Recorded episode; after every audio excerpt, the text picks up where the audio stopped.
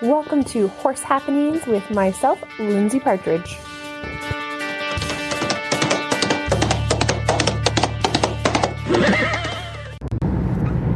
In this episode, we're going to talk about how it's the rider, it's not the horse.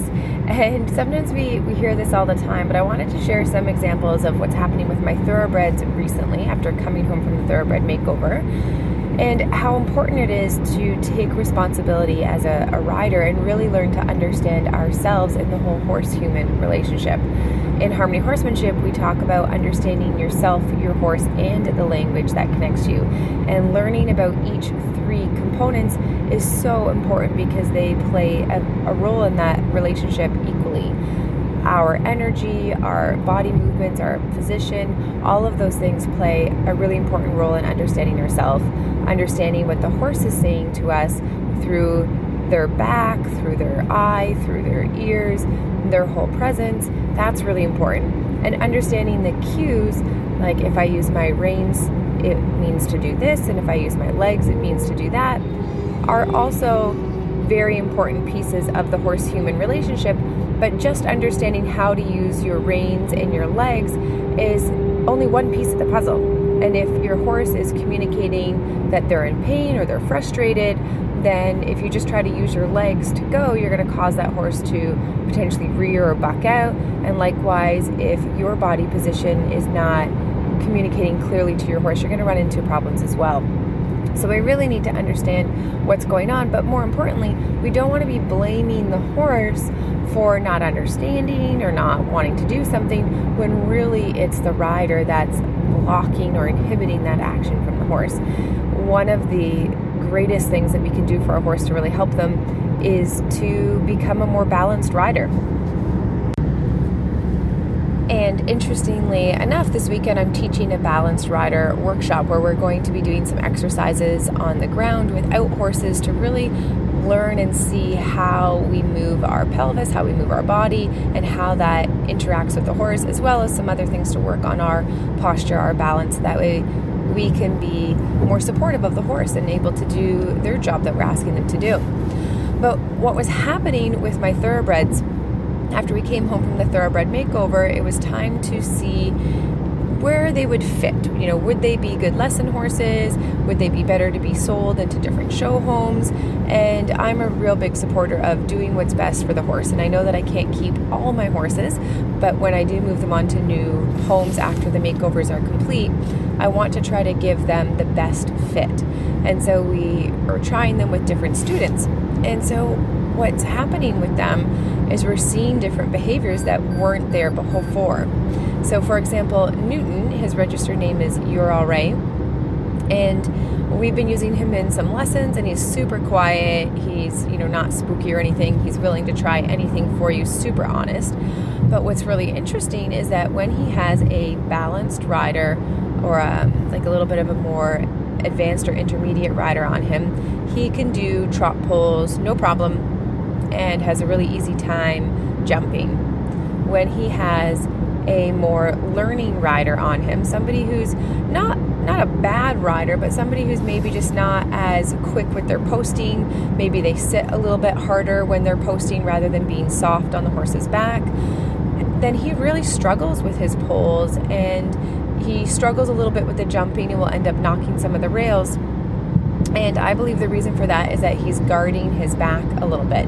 When racehorses come off the track, a lot of the times they're a bit body sore, and he definitely was. And we did a, a fair bit of massage and chiro work to get him more comfortable. And then with that comes him just kind of wanting to keep feeling comfortable and being a little bit guarded about having a sore back again and some horses are a little bit more sensitive to that than others. And essentially, if the person on his back is maybe not coming down as softly into the saddle, then he doesn't move freely through his back and he's guarded with his hind end. So then his hind end isn't reaching under properly, which makes it harder for him to do the poles. And so, what's interesting is that if you were to only look at him while being ridden by somebody who's perhaps a little less balanced, we'll call them, you might think, oh, like something's wrong with him, um, you know, we should get the chiropractor out, like he's not reaching under himself with his hind feet.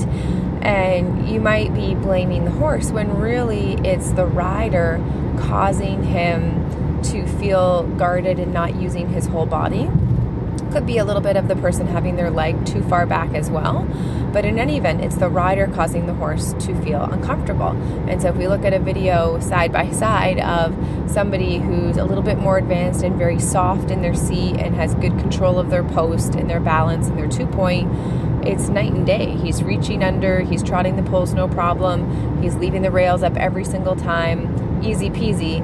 And then with the more learning to ride person, uh, who isn't necessarily bouncing all over their back, but just being a little bit heavier in their seat, he's definitely not stepping under himself all the way and struggling a little bit more with the fences, still being honest and going over, but definitely not using himself properly. And with King, oh my goodness, with King, it is the most dramatic response. Um, he just flat out is like, no, I am not a lesson pony, which is really interesting to see his personality. Now, he is three years old, so he is young, and um, he's definitely more opinionated about being a lesson horse. And so, with with King, I've ridden him, and he's an absolute superstar. I love him to death. He um, just comes so nicely into my hand and collects, and he's just so lovely. And he is a big strided horse. So, for somebody that's more learning to ride, they might find him a little bit more bouncy, might throw them off a little bit. And I've had uh, some of my working students ride King, and they're they absolutely love him. He's like a, a, total dream to ride. And then what was really interesting is we had um, one of our uh, one of our kind of more advanced kid students get on him. So somebody who you know adored King really wanted to try him, and they're a pretty good rider. They ride walk, trot, canter, and you know they don't they're not like bouncing around up there.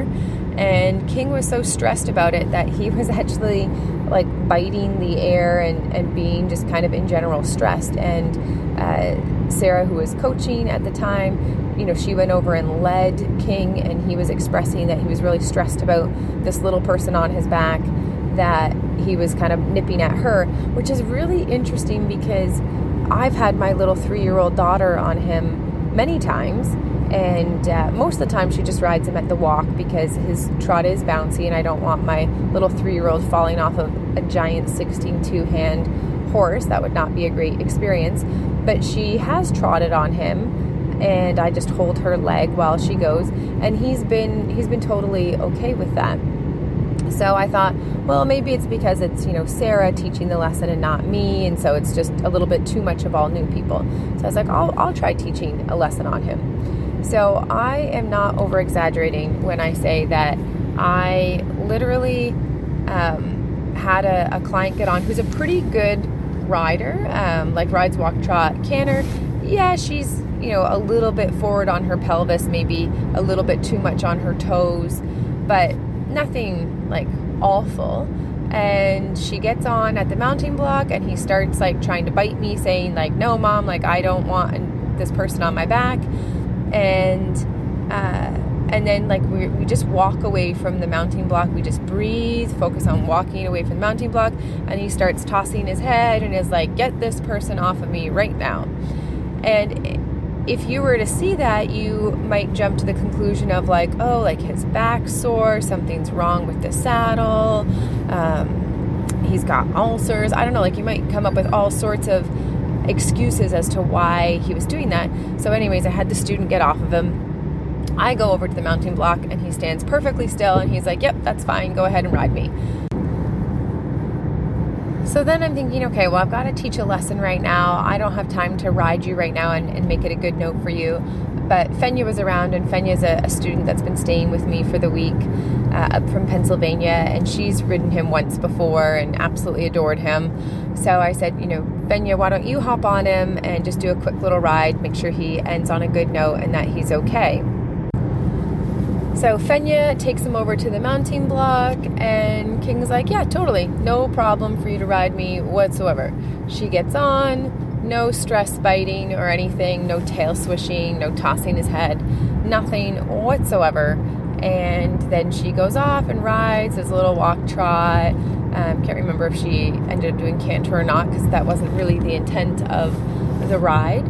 And he was perfect. He was golden and didn't do anything even sort of stress related. And keep in mind that the student literally had just sat on him and walked maybe, I don't know, 40 feet. Like, not long enough that you could say, oh, she was bouncing around or she was like excessively pulling on his face or something like that.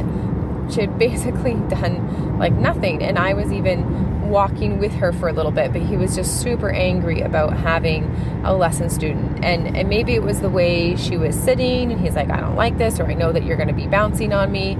He had done the lesson the night before, and you know, maybe that little person was bouncing on him a little bit too much. And he's just like, nope, like this is, I am a high class horse. I know I'm fancy stuff, and I do not want to be a lesson pony.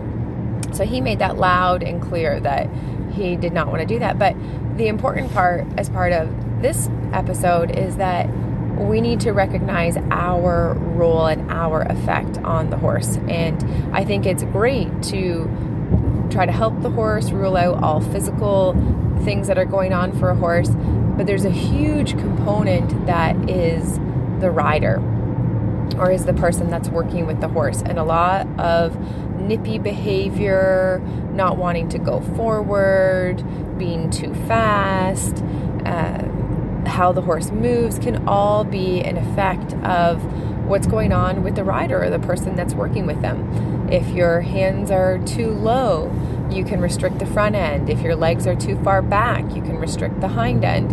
If um, you're thinking really nervous thoughts, you can cause your horse to become nervous and jumpy. If you're closing your pelvis and closing your knees on your horse, you can be restricting them from going forward. So there's so many little pieces going on that could be affecting the horse, which is why it's always um, a great thing when you have a coach or trainer that is a very balanced rider that can help rule out things on the horse because in that situation with King, if we didn't have somebody able to get on him right away, that's a really good balanced rider, we might be thinking, oh no, like we got to look at his back, we got to look at this, we got to look at that, like what's hurting on him. When really it was just a matter of him saying, you know, those people are uncomfortable and uh, I only want the the good riders on my back or a little three year old Evelyn is totally fine as well. But how how interesting of the different ways the horses communicate that to us and and really wanting to take responsibility to help get ourselves to be the best riders that we can where we're being light on our horses backs but where we're also in a position that we're allowing our horses to move freely and use themselves properly. So, if you haven't attended a balanced riding or a centered riding workshop, I totally recommend that you do that or check out Riding in Harmony and learn a bunch of different exercises that you can do to help get yourself softer and more in balance with your horse. Thanks for listening to Horse Happenings with myself, Lindsay Partridge. Remember, you can always check out more great free resources and other information at harmonyhorsemanship.com or check me out on my personal website, lindsaypartridge.com. That's Lindsay with an E, partridge.com or harmonyhorsemanship.com. Thanks so much for listening and bye for now.